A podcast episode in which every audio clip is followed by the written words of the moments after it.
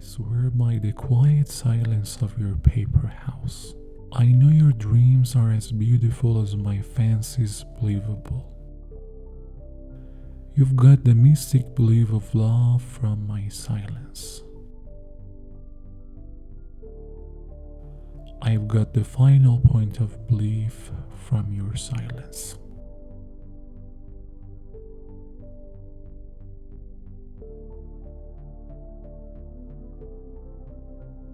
Maybe it's not possible to feel that the words we say about the paper world we've made are horrible.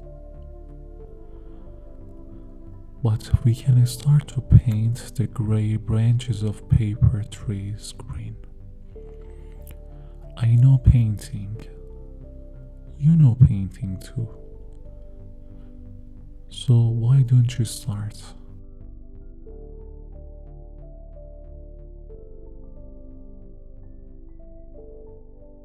When I was a child, I didn't have any watercolor. I used to go to little garden near stream and cut all the color flowers and paint.